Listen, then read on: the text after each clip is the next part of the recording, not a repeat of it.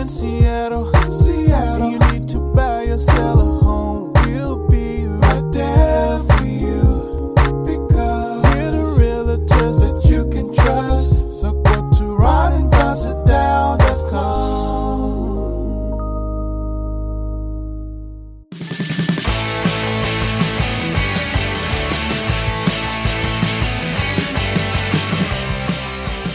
Thanks for listening to the Ron and Don Show. Please hit subscribe. Hey, you guys, what's going on? Welcome to episode 395 now of the Ron and Don Show. And heck yeah, we're live from the Les Schwab studio. What is up, Ron and Don Nation? Coming up with the Ron and Don Show, we'll talk about a young lady in her 20s that makes $400,000 a year, and she won't spend money on five things. We'll share the five things. Also, we're going to talk about why entrepreneurs are so woo these days. They're mystical. And uh, there's a particular word, and I think we talked about this a few weeks ago, but I want to talk more about it. There's a particular word that a lot of famous and successful entrepreneurs focus on, and I'll tell you what that word is. Before we get to that, though, let's get to this. Everyone's talking about Elon Musk and the fact that he has done it a hostile takeover of Twitter. And at the same time, we see Tesla, stock dove a little bit, and people are saying, oh boy, is he going to be able to put this deal together? Uh, and it looks like he is. Also, a lot of people are wondering, and they say, hey, you know, Donald Trump could have never become president without Twitter. He has tried to launch his, so, his own social media platforms. It has been a dismal failure. He's also tried sending out strongly worded emails. That hasn't worked either. He also has people within his own family that try to take things that he says and kind of retweet those and repackage those, and they just don't, it just doesn't have the same flair. So, Ron, a double barrel question here. One, what does it mean for Elon Musk Musk to uh, own Twitter? What do you think he's going to do with it? And number two, if he puts President Trump back on, which I think he probably will, I think he's given uh, President Trump a real shot at the White House again. Your thoughts? This is a, a super intriguing question, and it has screwed up some of my investing because I, I have some shares in Tesla, and so that that's been interesting on the stock market to watch their reaction to this. So let's let's pull back for a moment and and think about uh, because these are all relatively new technologies. So Twitter started uh, as an experiment at South by Southwest in Austin, Texas, and some tech bros wanted to be able to hang out with each other, and so they're at this festival, and so they came up with the idea of the hashtag. And the, the hashtag is that, you know, I used to, as growing up, it was the dollar sign. And and so what they said is like, hey, when Don and I are in Austin and we're over at the barbecue place, we're gonna hashtag the barbecue place. And so if you guys are following that, you'll know when we're over there. And so they were inventing this technology because they wanted to stay connected with other people. And so it's very few people that used it. It's this technology platform. Uh, they had this idea of like coalescing around terms or hashtags, and then they took it uh, and opened it up to the public, and a bunch of people jumped on and started to share these things. They capped it at 140 characters because that was the original protocol for a, a text message. So text message used to be capped uh, because it, it costs money to send data, so they capped it at 140 characters. So that's the background. It was it was never intended. Uh, the original iteration was not that it was going to overthrow governments or that you would be able to have an Arab Spring or that the president of the future president of the United States of America could use as a bully pulpit. It was intended to be used as a platform to get your thoughts out into the world and that a small group of friends would be able to connect with you. It turned into this other thing. Then it went public. Jack Dorsey became a billionaire, and it started to get a, a, ton of people, millions of people around the planet, and it became that unicorn of, of tech inventions that did change the world. Um, Elon Musk has been on there. I think he's they call, call him a celebrity. I think there's only like seven other quote unquote celebrities with bigger followings than he has. Uh, people like Taylor Swift or like Kim Kardashian. And he is a very active, heavy user of Twitter. And he's been in trouble with the SEC uh, at times for using Twitter. They believe to manipulate the price of Tesla or to at one point he tweeted out that he was going to take Tesla private and there was a multi-year investigation into that the SEC fined him like uh, he's used it and abused it some would say and so now he wants to buy it and take it private and I think the interesting thing is here uh, because a lot of people thought and they reach out to Jack Dorsey and they're like dude control your stuff Jack only owns 2% of Twitter uh, and if, when Jack wanted to do something with Twitter, like take it from 140 characters to 280 characters, he has to get approval from the board. He can't go in there and unilaterally do stuff because he's been divesting himself over the years and just taking the fortune.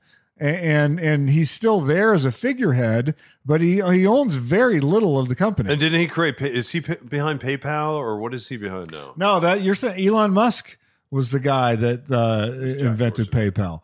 And so now that Elon has made this bid, he wants to take it private. Uh, so delist it from the stock exchange and privately own this company and, and, do things with it that he he says he wants to improve Twitter. So what are the critiques? The critiques are that it, it there were no fair and reasonable regulations across the board. So, for instance, one person could say uh, threaten violence on Twitter and their account would be banned. And then a different person that was a public figure could threaten violence on Twitter and they wouldn't be banned. And so Twitter would invoke a, a message of, well, this is in the public good because this is a a political person and, and there's news value to know what their tweets are or what they're thinking. And so there are many critics, and I think the criticism is fair. Um, if there's going to be a rule, then that rule needs to be fairly applied to everyone. So, doing that across all cultures, doing that across all languages is a very difficult task. It's the same thing that Facebook has been up against. But I think that it's going to be an interesting experiment. There are billion dollar penalties on either side of this deal if it goes south. Uh, I think Elon Musk, I don't know if he can be trusted because he's very flippant a lot and he likes to troll people. Uh, I just saw a tweet from him a minute ago that said, "My next move is to buy Coca Cola and put the cocaine back in." And so I know it's tongue in cheek. Uh, it got four million likes, but it, he puts his foot in his mouth a lot on this on this platform. Yeah. So and, and and Jack Dorsey will get just under a billion dollars for this transaction. The board was unanimous, and he's on the board. It was unanimous that they uh, would accept this deal because they've had a hard and, time meeting their stock projections. Yeah, and he and, and and it's a loser. It, it, doesn't make money. It still loses money. Just like Amazon lost money for a long, long time. And he's the head of Block now, Block Inc. So, uh, so the second question there: Do do you think he lets Donald Trump back on? I think if he does, it actually gives the former president a shot at the presidency again. I I have said without Twitter, he would have never become president, and he doesn't have a shot at becoming a president again. Twitter changes everything though, because it pushes them right to the front of the newsmaker chain and and what happened, even when you had MSNBC and CNN and all that, where they were trying to ignore all his tweets, Fox went with it, and their ratings blew up as a result of that. And then CNN and MSNBC and everybody else said, you know what, we, we got to follow his tweets too, and and everybody did, and they benefited as a result of that. So the, the, the former president at the time that he got axed, I think he had over 114 million followers. Incredible. So, and a lot of those were bots, but so the deal's not supposed to go down until October. It could easily be the, the consummation of this deal. So the, the principal deal is put together. So it could be, it could go past that deadline as well. So Elon Musk will not have the ability to even reinstate Donald Trump until after October. He could do it. Uh, I believe Trump has come out and said he doesn't want to go back on Twitter. He's trying to still have Truth Social be the thing because they did a quasi um, you know, stock thing with that that made him a lot of money. So he's trying to push that. Like you said, it's been a disaster. He's still trying to keep that off of life support. And if he publicly announces that he's going back on Twitter, then you just put a bullet in the head of uh, of Truth Social, which is tied into this media conglomerate that he's trying to, you know, basically bail him out of all the debt that he has right now with all these different loans coming due. So it's a complicated story. But you're right. If he does go back on Twitter, and if it's unmoderated, uh, then of course it could catapult him back to the White House again. Um, that's the thing that, to my first point, whoever owns Twitter, whether it's Elon Musk or it's a publicly traded company, same with Facebook. There has to be an even set of rules that applies to everyone in my book. Doesn't matter if you're a president, a former president, or a dictator or a foreign entity. If if you it should be a low bar that how can we not agree that if you threaten violence on a public forum and you do it multiple times that your account should be banned? Like that seems easy to do. It seems like that should be someone making threatening uh, deals. Now, whether it goes to sexism, racism, all of these sort of things, the lines begin to get blurred on what is a joke and what is real, what is acceptable in America that may not be acceptable in a different culture, etc. I think those can be worked out, but at the bare minimum, if you're threatening violence and uh, a coercion of a government, that your account should be banned. All right, more on the other side, you guys. I would definitely recommend working with Ron and Don. Completely satisfied. 100% guaranteed. if you're downsizing, upsizing, or right sizing, Ron and Don can help you buy, sell, or invest in real estate. It all starts with a Ron and Don sit down. Hi, my name is uh, Anthony Kroll. Hi, I'm Gretchen. And I'm Byron. Hi, I'm Ollie. Hi, I'm Emmy. We are Team Greenland, and we sat, sat down, down, with Ron, Ron and, and Don. Don. oh my gosh. I mean, we talked about pricing, we talked about staging, we talked about location, about what the market was like. He gave us so much information. We would have a game plan, and there'd be a team helping us, and we went for it. Mm-hmm. Yeah. Thanks to Ron and Don, we got the house of our dreams under asking price, which just does not happen in this market.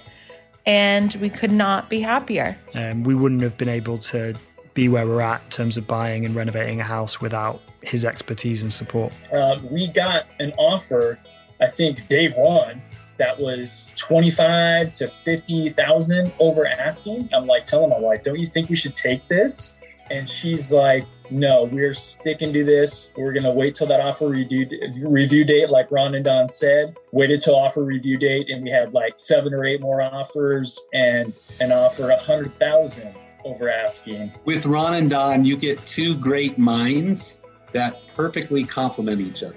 You get the data and analytics, you get the creativity, the drive, and the energy. They are they are the complete package. If someone asked me, in fact, someone did ask me uh, recently how we sold our house so fast, and I said, "Well, we had a great realtor team." And that makes all the difference. Don't forget, when you're ready to sit down and start your real estate journey, schedule your time with the guys at ronanddonsitdown.com.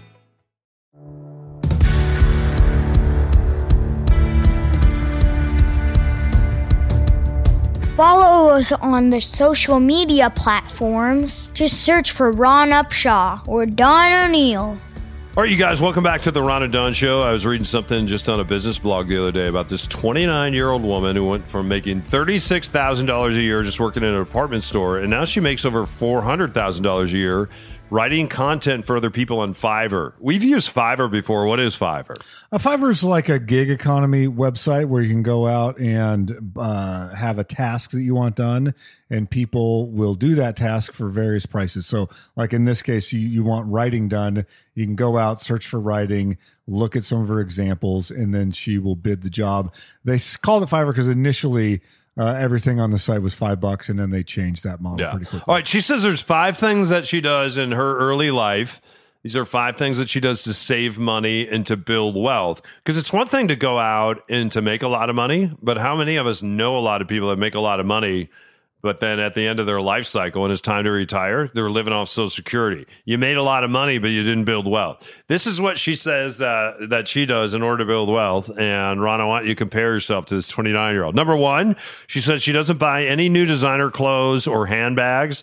She spends about $2,500 a year on clothes, and that has to last her for a year. And then she says she takes all her other clothes. She's being nice to uh, not only her pocketbook, but she's being nice to other people and nice to the environment by donating those clothes to Goodwill. So she said she just cycles through her clothes one time a year, twenty five hundred bucks. Your thoughts on that? I think it's smart. Uh, I think that the, the some of those designer goods are a bad investment. Obviously, I would think for me and probably you as well.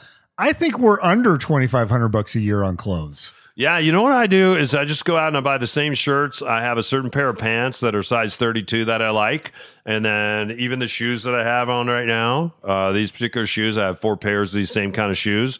And I had four different pairs of the same shoes last year, and I take those and I rotate those out, and I rotate these these uh, these shoes in. So, uh, yeah, I don't spend a lot of money. I don't spend a lot of money on clothes, and it's ridiculous because a lot of times I think I'm wearing the same clothes. A lot of t- it's just a different it's a different color or a different shade, but it's the same stuff. You know, you've taken a lot of mental energy seriously off the table by just finding something you like, buy multiples of it, and just get on with your day. Yeah. All right. Uh, and we learned that from Steve Jobs. If you read the Steve Jobs book, that's what he did. He, he just he wore a uniform every day, and then, uh, that's kind of what I've learned to do.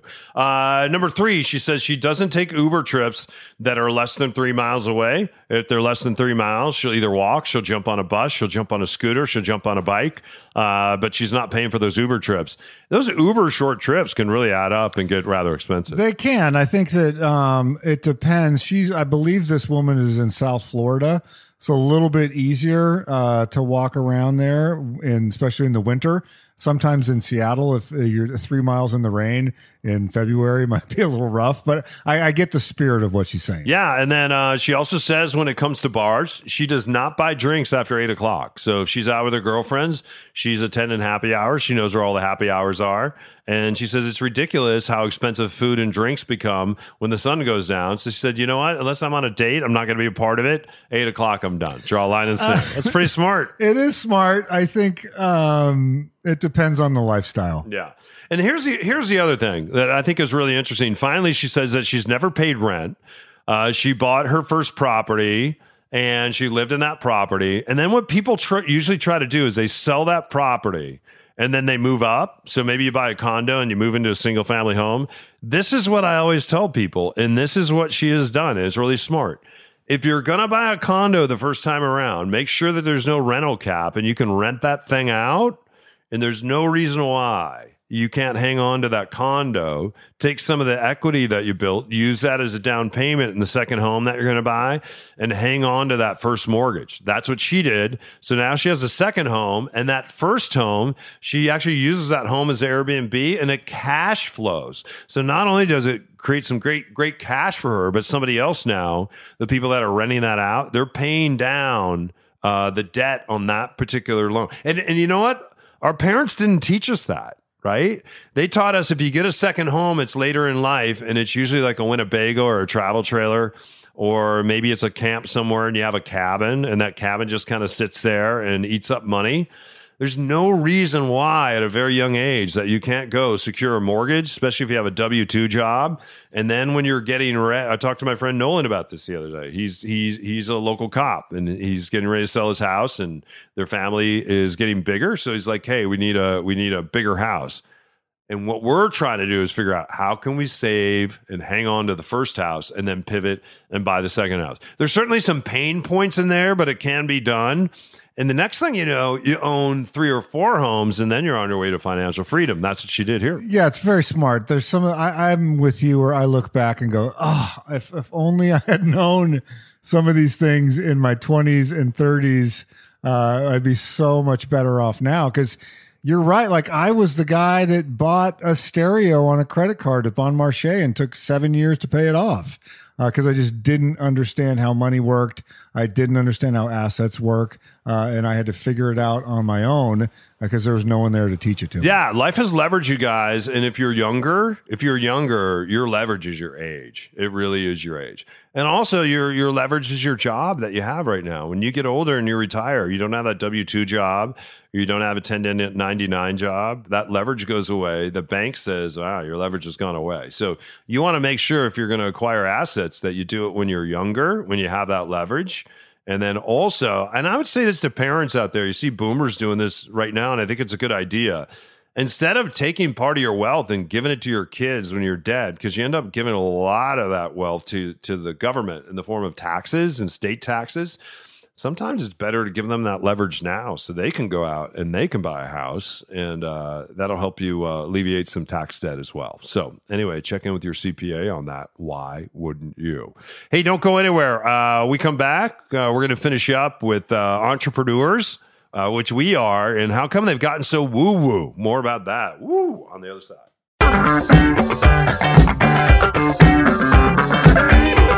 Hey, you guys, we're sitting here with Mitch Loans. We want to thank everyone for switching to Mitch. Did he change his name from Mitch Weeks to Mitch Dot Loans? yeah, that's his name. Any, anyway, this is something I've been thinking about, Mitch. Here comes 2022. I'm going to sit down and do my taxes anyway. Most of the stuff that I'm going to need to send you to do a refi is right in front of me. So, as people are doing their taxes this year, it's a great time because you got all the paperwork right there that you guys need to think about doing a refi in 2022, right? It sure is, yeah. And as you have that stuff in front of you, keep in mind that it's totally free to have a consultation with me.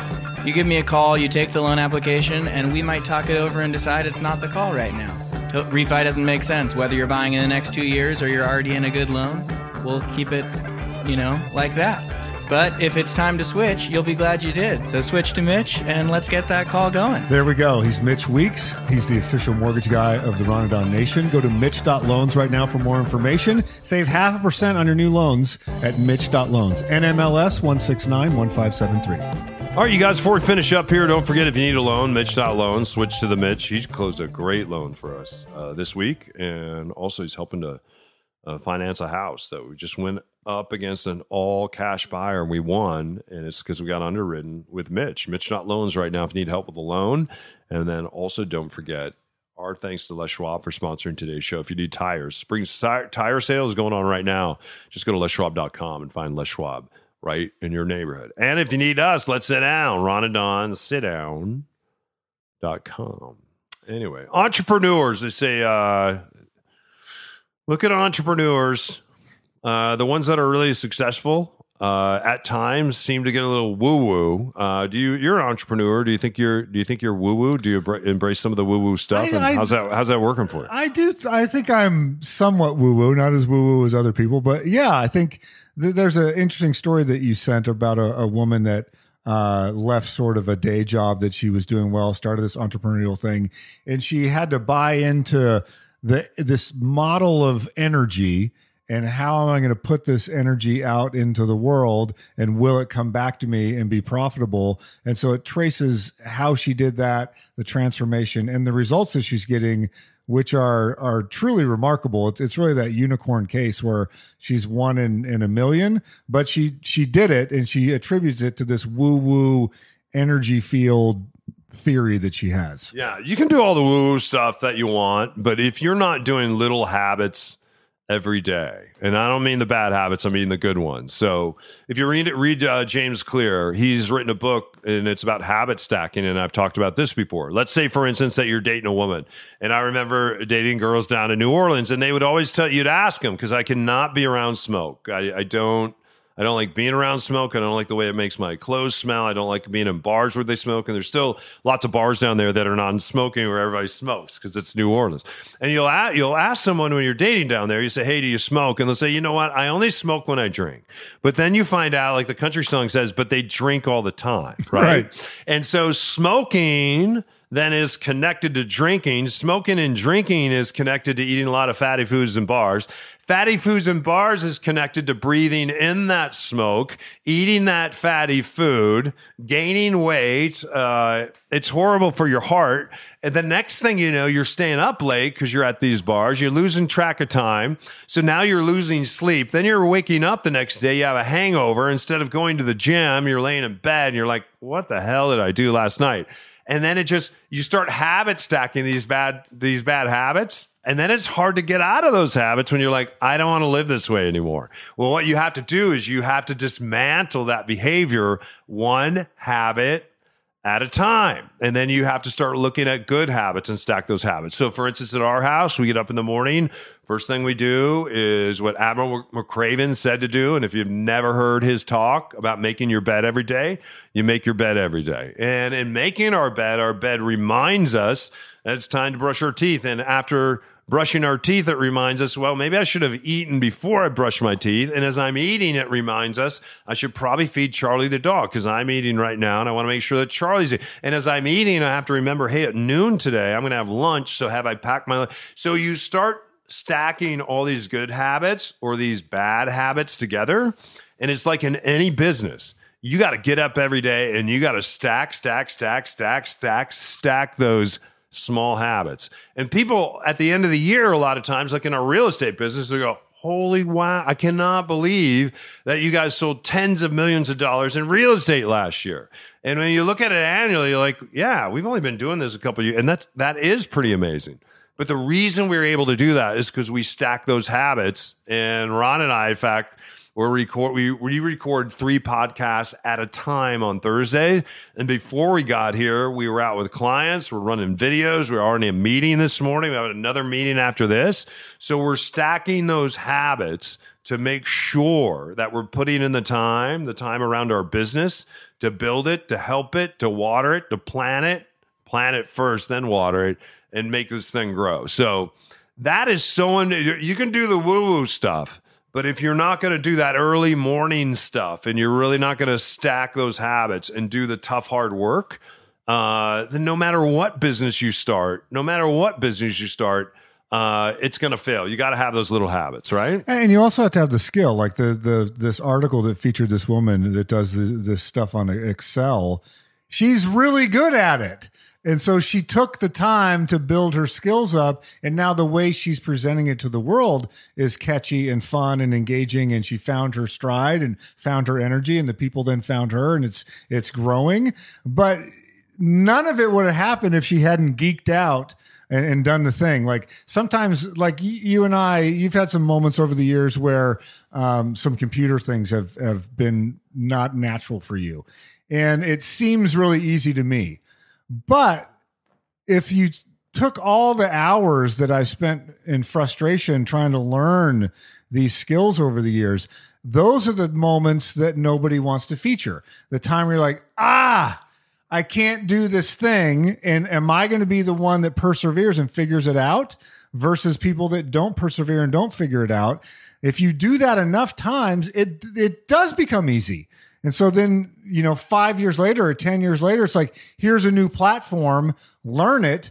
Wow, you picked that up really fast. Well, it's because I've learned a hundred other platforms in my life before. Yeah. So got- that's what this woman has done is she she's an expert at something and she's figured out a way to make it fun and accessible to other people. Yeah. And what is what is her business again? Miss Excel. She teaches Excel spreadsheets. That's right. Yeah. And then I think the other thing is sometimes, man, you jump in the deep end of the pool and you're freaking out and you have to be a little self propelled because you don't have a boss standing there writing a check every two weeks as long as you show up. It's very, very different when it's all kind of up to you and you feel the pressure of that. Uh, and I think pressure sometimes can be a good thing. I think failing uh, can be a good thing because you learn from all that. And then one word that I really like that a lot of top executives use, they use the word yet. So a lot of times maybe we haven't done something, but you have to remember maybe you haven't done it, but continue to do the work around it, stack those habits get those reps as Ron was just talking about. And don't forget, maybe your business hasn't popped, but it hasn't popped yet. Maybe you're not the parent that you want to be yet, right? Maybe you're not the partner in a relationship that you want to be. Well, you're not there yet. So I have the word yet scrawled in my journal and all throughout my house and in a closet where I do a little quiet time every morning. It just says the word yet. I thought that was yet, which was a word from New Orleans. Where you at? Where you at? Yeah. Or a Yeti cooler. How about that? Hey, guys, thanks for stopping by, sharing this episode of the Ron and Don Show with us. We appreciate it. If you need us, thanks for allowing us to be your friends, your broadcasters, and your realtors. Just reach out. All you have to do is go to ronanddonsitdown.com and we can sit down today. And chances are, with your and the sound of our voice, we can help you as We brought on real estate and sold real estate all the way from Port Orchard up to Everett, of course, here in Seattle. We're doing a lot of business on the east side. In fact, we have a house that's on in Finn Hill right now. That's amaze balls for under a million dollars. Yeah, we're going to find a house for under a million dollars on the east side. And this thing is all tuned up and it's beautiful. Also, we have a brand new listing right over here in Ballard. So it's right on Market Street. In fact, we had tuned up the triplex next door, and the neighbor saw us tuning that place up, and that thing is going gangbusters now. Uh, and she called us and said, Hey, do you think you could sell mine? And we're like, Yeah, we could do that. Anyway, she said, I thought you were the yard guys. And I said, Sometimes we are the yard guys because she saw us out there with rakes and shovels getting it done. So if you need us to get it done, rondonsitdown.com, buy and sell and invest in. You want to learn how to do Airbnbs? Uh, I'm an expert in that. And Ron's a backyard cottage expert. So you can reach out to us today, rondonsitdown.com. Head up, shoulders back. We'll see you next time right here, all day on the Ron and Don Radio Network. Now keep your head up and your shoulders back and keep blowing that trumpet, and we'll see you next time. Only! Only. Only! Only. Only! Only on the Ron and Don Radio Network.